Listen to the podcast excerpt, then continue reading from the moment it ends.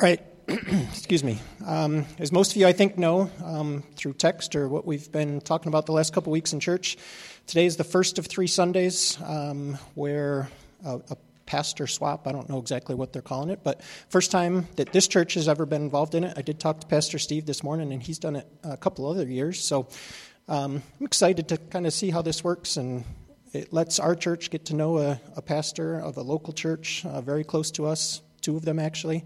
Um, so we're looking forward to that and, and seeing how this, this works out. And I've got a quick introduction here for, uh, for Pastor Steve, if I can get to it. Um, so, Pastor Steve uh, grew up in Binghamton area, Binghamton, New York, uh, and attended uh, Bible Baptist uh, College, which is now Clark Summit University, um, and then went on to Bible Baptist Seminary. Uh, he and his wife, Jennifer, have one daughter, Tori, who's 17 years old. And Pastor Steve is the lead pastor of Bible Baptist Church in Cortland, and he's been there since 2013. And before that, he was the pastor of outreach and worship at Calvary Baptist Church in Wisconsin Rapids, Wisconsin. So and even after I read that, I didn't tell him that he had to lead worship here this morning, even after, after I heard that he was a, used to be a worship leader. So that's a little bit about him. Encourage you to, to chat with him after the service if you didn't get a chance to before. But Pastor Steve, come share what God's laid on your heart.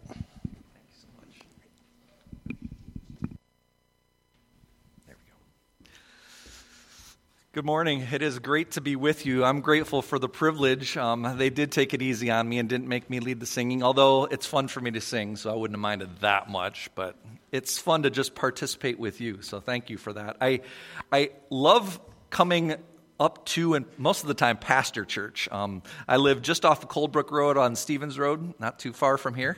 Probably lots of you know where that is. And so every time I make the bend around and just see this valley, it, it's just situated in a beautiful place. So I, I, love seeing your church every time when I come by, and I am like, oh.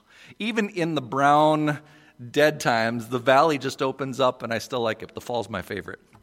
Um, as, as was mentioned, I was in Wisconsin Rapids, Wisconsin for 15 years, and so that's about 10 degrees colder overall, just in general than New York State. And so this has been a, a nice return back to the area.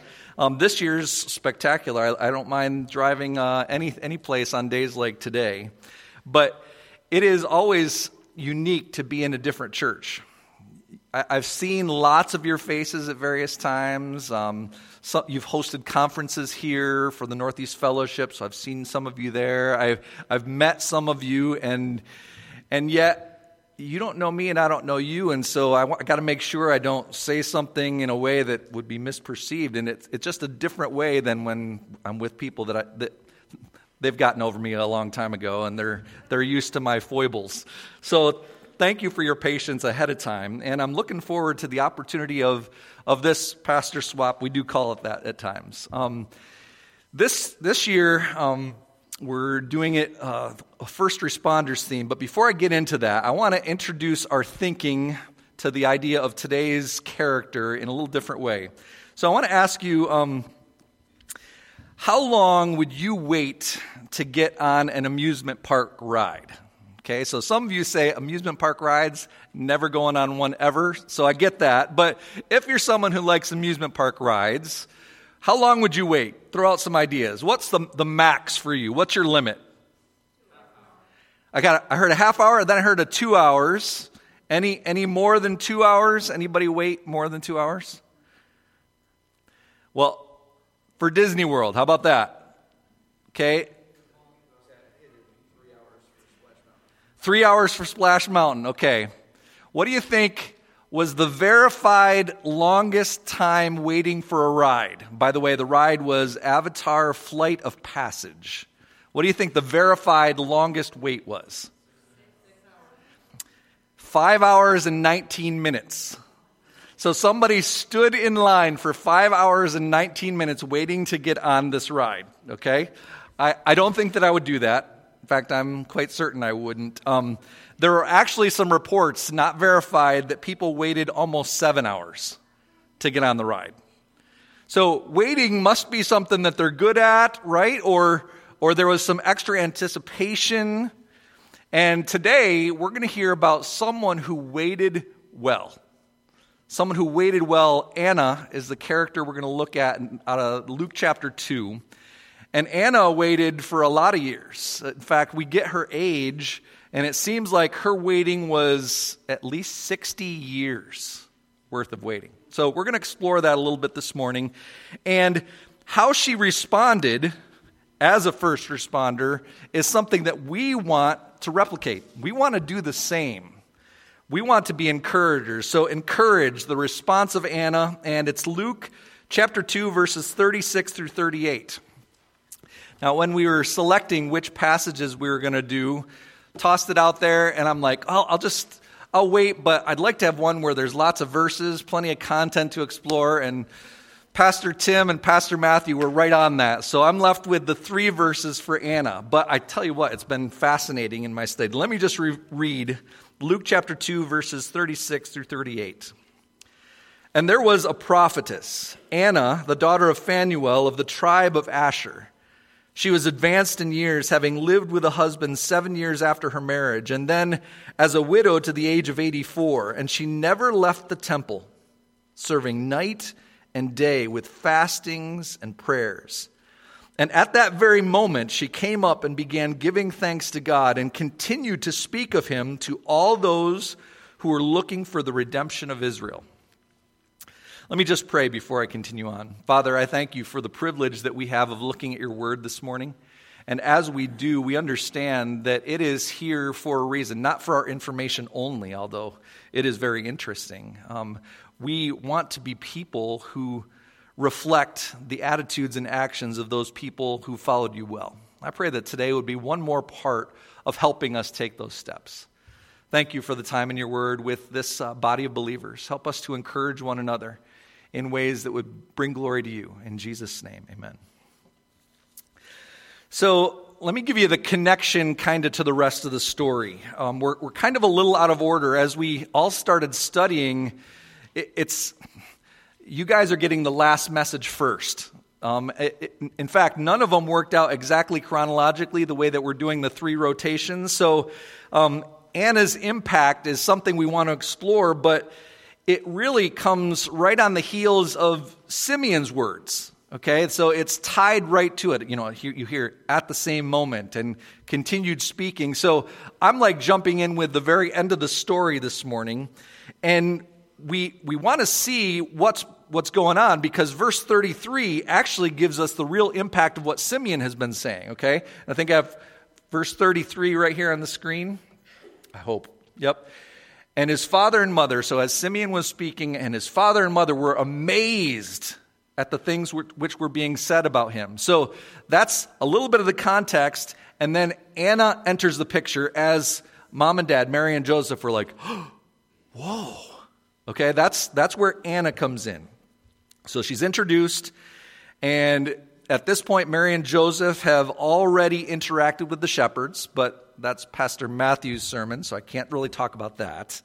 And they had just finished hearing Simeon speak, which is Pastor Tim's message, so I can't really deal with any of that.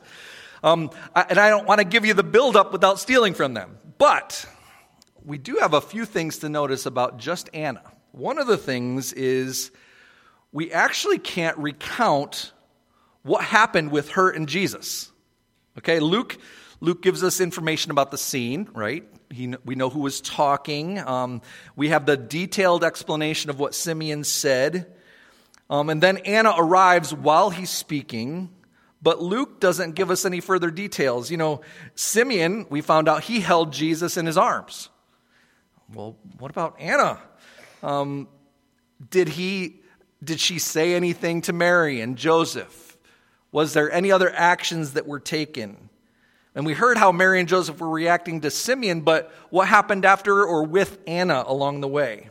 We don't know. The information just is not there, but the information that we do have actually is intentionally there for us to say, well, well what's the rest of the story? What should I pay attention to with Anna here? That's, that's why Luke wrote this. His goal in writing without the details, but describing Anna means we're supposed to be asking some questions. Well, then, why do we have the, what we do have? Because Luke could have very easily included the rest. God could have had plenty of other explanation, but all he gave about Anna was this. And so we're supposed to pay attention to those details. So Luke fell silent about the actual meeting, but he talks about Anna. So he set up the scene for Anna, and then he skips the meeting and discusses her response, which is a part of why we have to pay attention to it because her response to meeting Jesus is something that we should mirror, that we should have as a part of us as well.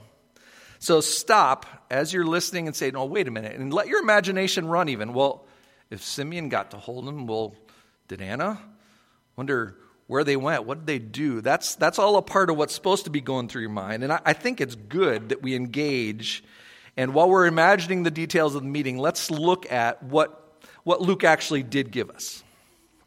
In the, in the work of first responders, apparently there's a situation labeled first due. It refers to the, the first apparatus or person that comes on the scene. Okay, the, the one who sees it as it is before any other action is taken, and the responder sees the carnage or the need, and he sees the, the victim in their most raw state. Luke 2 introduces us to three first responders, if you will. And today's short story identifies a credible messenger with an incredible message. Um, Anna knew that patient trust in Christ paid off, and she encouraged others in their wait. So she waited and she encouraged others. And we want to be like Anna, right? Good waiters and good encouragers. So today I want to give us just kind of two traits of being an encourager like Anna. Two traits of being an encourager like Anna. And the first one is to be tenacious in building godly character. What was she really like? What was her character? Who was she? So let's, let's explore that as we kind of walk down through the text. First, it says, and there was a prophetess. A lot of the Old Testament um, had prophecy parts in it along with story narrative parts. And the prophecies, a lot of them had to do with the coming Messiah, Israel's hope, right? And ultimately the world's hope. And Anna says she's 84 at this point. If she's a prophetess, she has lived with these prophecies for a long, long time. Lived and waited in hope. And Old Testament prophets really did at least two things, okay? Probably more than that, but at least two things. One of the things that they did was they announced or they foretold things that God was going to do to Israel, to other nations, for Israel, for other nations, for individuals. It was information that they couldn't have on their own, but was only given to God, and it was future stuff. So that's, that's one part. And that's the, the part that we think about most often for a prophet. You know, the, the forthtelling, the foretelling, what's coming next. But the other piece that was directly tied to the Old Testament prophets' work was how they took God's already given word, and in this case, you know, the first five books of the Old Testament and said, Look, Israel, you did this, and so God is going to do this. A prophet would take God's word and explain, This is how your life fit with it, or in a lot of cases, in Israel's case, didn't fit with it, right? And then this is what God's going to do, just like he said back in Deuteronomy or Exodus or something like that. So the prophet did both of those things, announced something that was coming, and said, This is how God's word should have, does, and will inform your life, so pay attention to it. So that's a part of what Anna would have done too, was use God's word, look at the prophecies, and say, Well, how will that fit? What should it be? What should I be? What should you be like? So for Anna, uh, there were only a very few women that were listed as prophetesses in the Bible. In the Old Testament, Miriam, so sister of Moses and Aaron, in Exodus 15 was called a prophetess. Deborah, who was also a judge, and Judges 4 actually references her as a prophetess. Huldah, how many of you have heard her name before? I was like, wait, I probably read by that once or twice. She was a prophetess during Josiah's day and made a, a, prophetic utterance for the king there. And then Isaiah's wife, we don't ever have her name, but she was called the prophetess in Isaiah chapter 8. So those, those are the only Old Testament ones that were called prophetesses. Then in the New Testament, in addition to Anna, there are the four daughters of Philip the evangelist. So, a pretty small number of ladies who were prophetesses and held that kind of role. In this case, she had the privilege of knowing the prophecies about the Messiah. And then she had the, the privilege of seeing him. And then she took action as a prophetess afterward. And I, I thought it was kind of an interesting thing as I was doing some research. There was a, a painting by an Italian painter named Giotto. And I have that for, for the screen here. And, and in that picture, you see Anna off to the right. Um, and she has something in her hands. It's a scroll, right? So, an Old Testament scroll. And then she's pointing over at Jesus. Do you see that connection? Taking the Word of God as given and then saying, This is Him. Look, this is how what God has already given connects to you and to me. So, Anna was doing her job as prophetess. I thought that was a, a, very unique painting that showed that. And so I want to encourage us, before we even move any further here, is to make sure that you work to do the same thing. Immerse yourself in God's word. Anna spent years with these prophecies so that she would know and be able to recognize what she ought to do and what others ought to do. Well, we need to do the same. Immerse ourselves in God's word and be ready to point them to Jesus the intersections in their lives, the people that you know, the, the places where there's need and where there's longing. Well, Jesus can fill that because he is this. So if we want to be like Anna, we have to immerse ourselves in God's word and be ready to point from God's word to Jesus and the way that he can make an impact in their lives. He is the embodiment of God, what God wants to communicate to them as well. All right, so she's a prophetess. That's one part of who she is. Um, but let's, let's look at this. Her name, I, have pronounced it so far as Anna, and I will continue to do so. But, but what if I pronounced it Hannah? What, what comes to your mind with Hannah? Bible stories? Anything? What comes? Prayed and waited for a son. What was that son's name? Samuel. Okay, so kind of interesting. And I, I checked both of the major translations in, in, the Greek, and there's, there's actually the breath mark. So you probably would pronounce it if you were reading the Greek as Hannah instead of Anna. But that's kind of a, a unique trigger if you're reading this story, isn't it? A woman who begged God for a son after a very long wait. And eventually, God gave the son. That woman Hannah in the Old Testament, Samuel's mom, celebrated God's blessing, and even her words were very similar to Mary's words. If you look at some of the words that Mary said and that Hannah said, really, really similar after Gabriel's announcement. So, this Hannah, Anna, waited for the son for years, and now God had sent him. So that's a unique tie together. Says that she was the daughter of Phanuel, which this is the only place Phanuel's mentioned. So, you know, why would Luke include that in here? We can't trace a genealogy or something of Phanuel's line. Well, it's interesting. Phanuel means face of God. Um, today, for Anna, though, something better than seeing her earthly father, Phanuel, happens. Anna sees the face of God, Jesus Christ. The face of her heavenly father when she looked at that baby. When Anna looks at Mary's child, Jesus, Anna is looking at the face of God. And, and the text, so the reason Luke wrote it was to draw our attention to the fact that Anna was seeing God's plan unveiled in Jesus, the face of God. Jesus is Phanuel in the flesh. The apostle Paul calls Jesus the image of the invisible God in Colossians 1:15. He is the image of the invisible God, the firstborn of all creation. Hebrews 1:3 also says, and he is the radiance of his glory and the exact representation of his nature and upholds all things by the word of his power. When he had made purification of sins, he sat down at the right hand of the majesty on high. So Jesus is the face of God, the representation of God on earth. And Anna had a dad named Phanuel, and now she saw truly Phanuel in the flesh, the face of God. She, she was able to see God. And we're supposed to look at Jesus and see Jesus in that same way. All right, so her dad's name connecting to the face of God. Then look at uh, from the tribe of Asher. From the tribe of Asher. Um, this was also something that I had forgotten about. Asher was a, a northern tribe of Israel. Okay, and so it was one of the ones that was conquered early on by Assyria.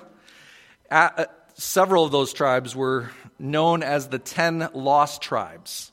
Okay, so Asher was one of those ten lost tribes. Like, could Israel's ten tribes be gone? What Anna shows in the fact that she is an Asherite is that God kept his promise. Asher was not lost. There was a descendant of Asher, and Anna is one of them. And what was once lost is now brought back. The Lord brought back the lost tribe of Asher out of the countries where he had driven them. Jeremiah 23 8 said that's what God had done, and that his work would be to bring back those people. The very reference of the fact that Anna was an Asherite shows that God was keeping his promises even to that particular tribe. Um, even more connected to that, I thought this was interesting and I had forgotten. Asher was Leah's son. Okay, so Jacob, Leah. Um, and in Genesis 30 13, here, here are the, the words that Leah said when Asher was born. Then Leah said, Blessed am I, for women will call me blessed. So she named him Asher. So if Asher means blessed, what do you think? Would, would Leah's words, these ones that you see right here, would they resonate with Mary at all, the mother of Jesus? In Luke 1 48 and 49, Mary says, From now on, all generations will call me blessed. Isn't that amazing? For he who is mighty has done great things for me, and holy is his name. Mary sounds just like Leah. Because of her child, Asher, from the Lord, she is blessed, and so she celebrates, and Mary does too. Mary has really become a new Leah, and Jesus is her Asher. So, those kind of connections, you know that Anna would have known Leah's words. and as a good Asherite, it would lead her to praise God for the fact that she was getting to see the face of God. There's something else we can't skirt around with Anna in this passage. Luke makes specific, he pays specific attention to the fact that she's old. And old is good. okay, old is good, and it should be with honor that we treat people who are older. Anna was advanced in years, it says. It seems a little rude in our culture, right? But um, Luke respects old age, so there's no reason for him to hide Anna's. And in that time, 84 was really old.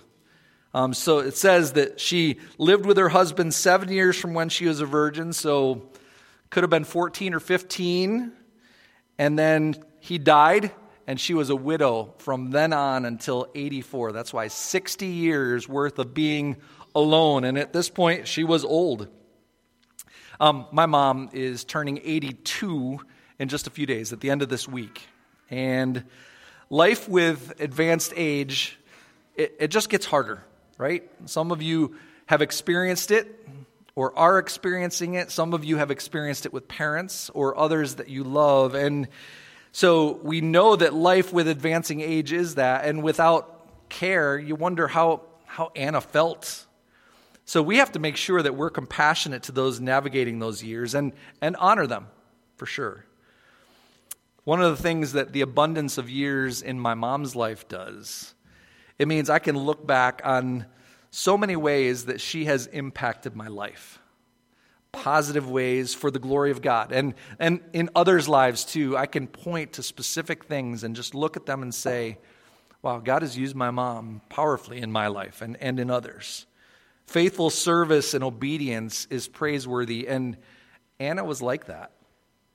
When it talks about her being advanced in age and then describes how she lived her life, she invested all of them as a prophetess all the way along the way. So I want to encourage you, encourage us, make sure that you invest your years.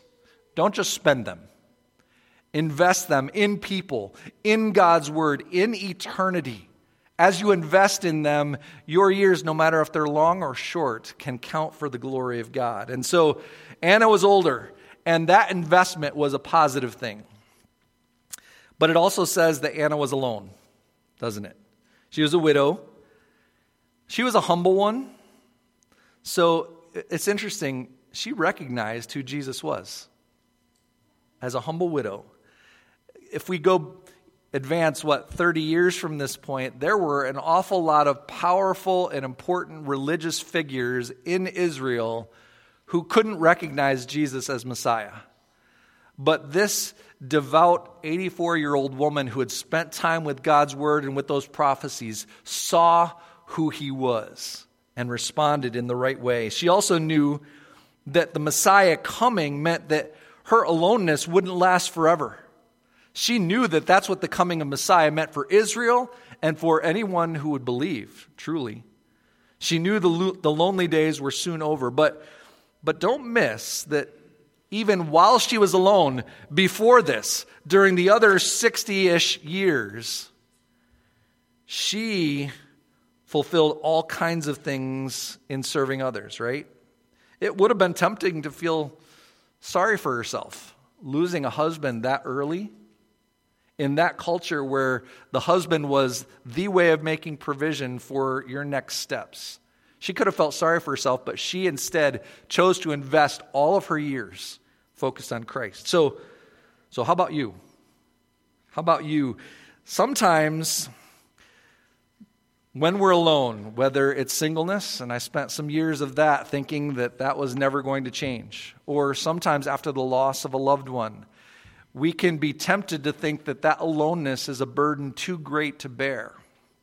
But God gives grace and the ability to minister beyond ourselves in ways that we wouldn't have even expected if we'll choose to see the Messiah as the one who helps us.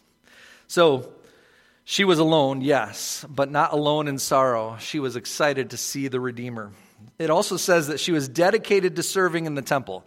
This is one of the parts that we, we don't know exactly what she did all those years to be dedicated to serving in the temple. It, it, there's not a lot of places that describe the roles of women in the temple or tabernacle.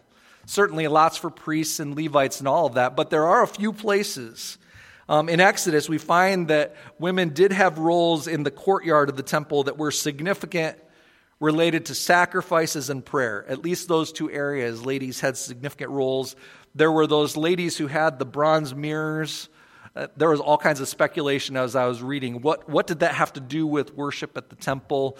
So I don't know exactly, but it was a significant role, and Anna spent all of these years dedicated to serving in the temple. She, she wanted to be connected to helping people know and worship God as the one true God. That's what she wanted to make her life count for. She, she spent all of those years there. And I guess I should ask us are, are you making sure that that's how you're impacting people? Are there ways that you are pointing others to Christ? Maybe are there ministry roles here at Calvary that you are fulfilling or that you need to fulfill in order to help other people draw closer to God, right? A, a lot of times, well, if I'm serving, I'm going to miss out on hearing this or doing that. But, but we have to invest our lives, and as God grows us, when we serve others, we make it possible for others to draw near to Him, and, and there's a whole raft of people who need to do that, right? So, are there ministry roles that you can fulfill and invest your life in so that others can draw near to God? Make that investment. It's a beautiful investment. Are you here to be served or to serve? Anna served. Um, and it was not just relaxed serving, she was intense about it. And you say, well, how do you know that? Because the next thing it says, with fastings and prayers and night and day, those are words and descriptions that mean that it was about all of her life night and day, fastings and prayers. It was spiritually intense work. She was available to God all the time. She chose to give up things that, that she liked, that she very easily could have enjoyed, right? That's what fasting ultimately is. You choose to not make use of something that you're allowed to have for the sake of drawing close to God. And I, my guess is that so she could intensely pray about the Messiah coming, which means that when she got to this day, you can imagine how much celebration there was. So, are you pursuing spiritual disciplines that show that you are intense about following Christ? Fasting and prayer are a couple, but there's a whole raft of spiritual disciplines memorization, study, serving, greeting. There's all kinds of one another commands, disciplines that God wants from your life too.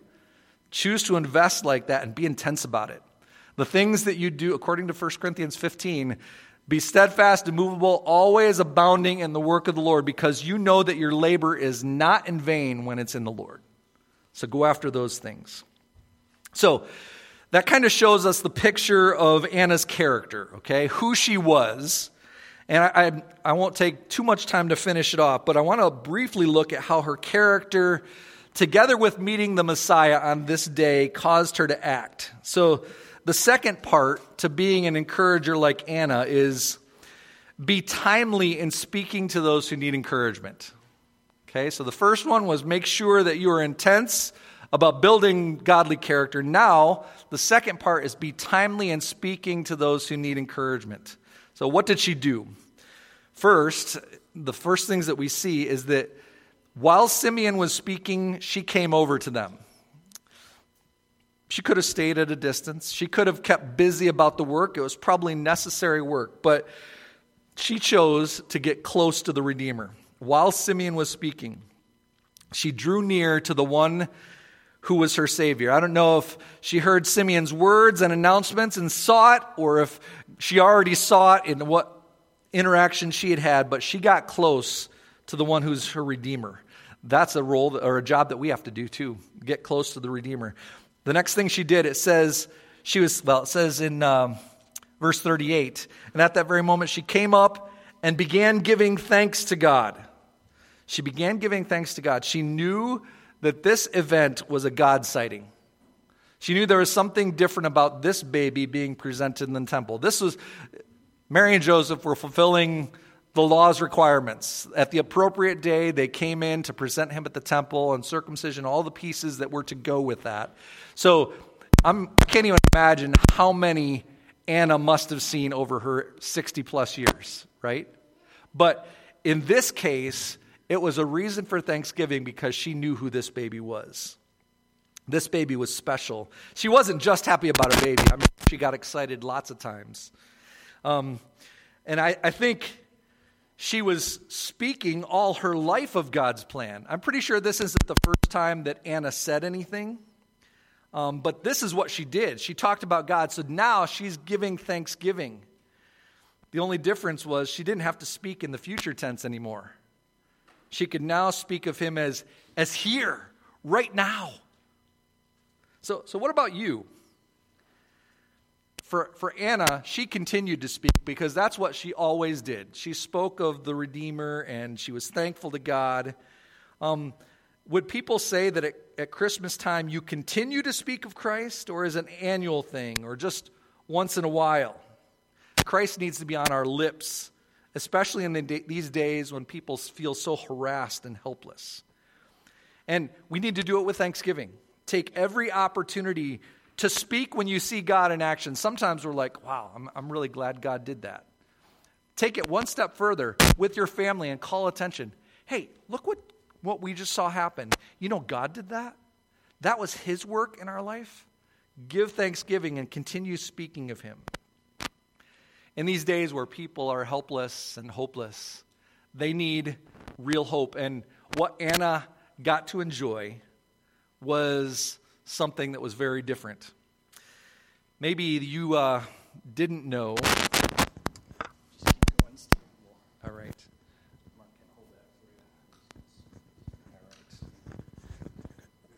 I, I think that's good. Yep. So this is this is the place where we want to make sure of the connection personally to the gospel, right? Anna was speaking and said, "Follow Christ, celebrate what God has done, continue speaking of Him." She told everybody there. She kept encouraging all those who were looking for the redemption of Israel. But I want to make sure that you know that you have that redemption personally. Maybe you didn't know that Jesus coming at Christmas Um, all right. Great. Thanks. Test. All right. Are we good to go? All right. Sounds like it. All right. Thank you. That's all right. Do this. Yep, we'll just Turn do- that off. yeah, Just leave that alone. Tim will kill that. Isn't it interesting? Right at this moment, this was the time when I'm going to share the gospel. um, technology seems to always do that. So that's why technology must be from Satan, right? Just kidding. I, and, and I'm someone who enjoys technology. So um, let's get back with Anna. Anna is the person who has seen the face of God. And she's going to continue speaking. She speaks with thanksgiving because she knows what a difference he makes.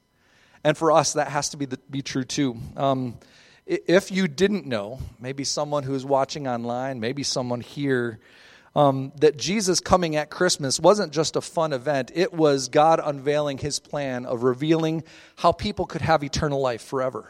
And if you didn't know that, you can. Um, Christmas means hope for you. And maybe you've heard that part of it before, but you sure know how life feels when it's hard, right? Anna is a reminder that Jesus makes it possible to hope because all of us have experienced the effects of sin on our world. Sin makes it the way that it is and with all the difficulty that we see around it. And then we contribute to that by acting on our own and doing our own sin. Romans 3:23 says that all of us have sinned and fallen short of the glory of God. So not only has sin made this world a flawed, fallen place that hurts and is hard to live in, we add to it by the way that we act and live sometimes.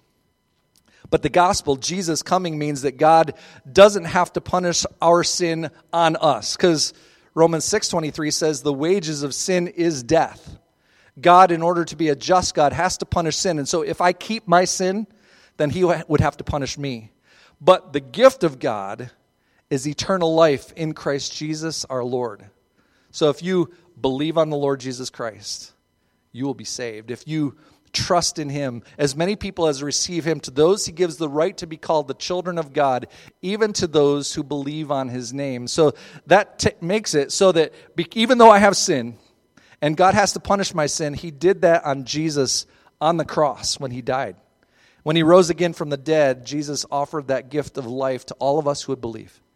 So if you today trust in Him, Him alone, not what any church does or any good action of yours, but in Jesus alone, you have the hope that Anna already knew about.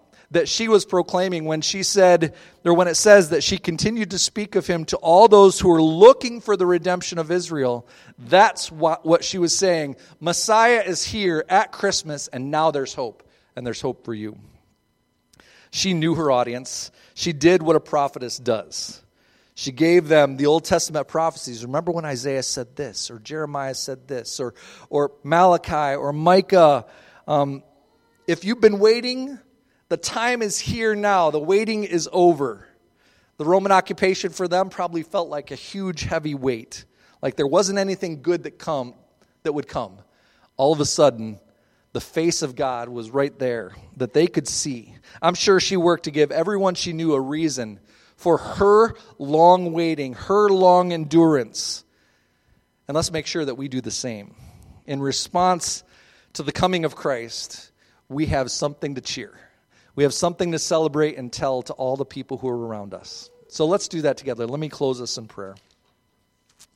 Father, we thank you that you have given us examples of people who served you and serve you even around us now. But Anna's life shows diligent waiting for things that matter, a building of character and life that is precious in your sight and impacted many.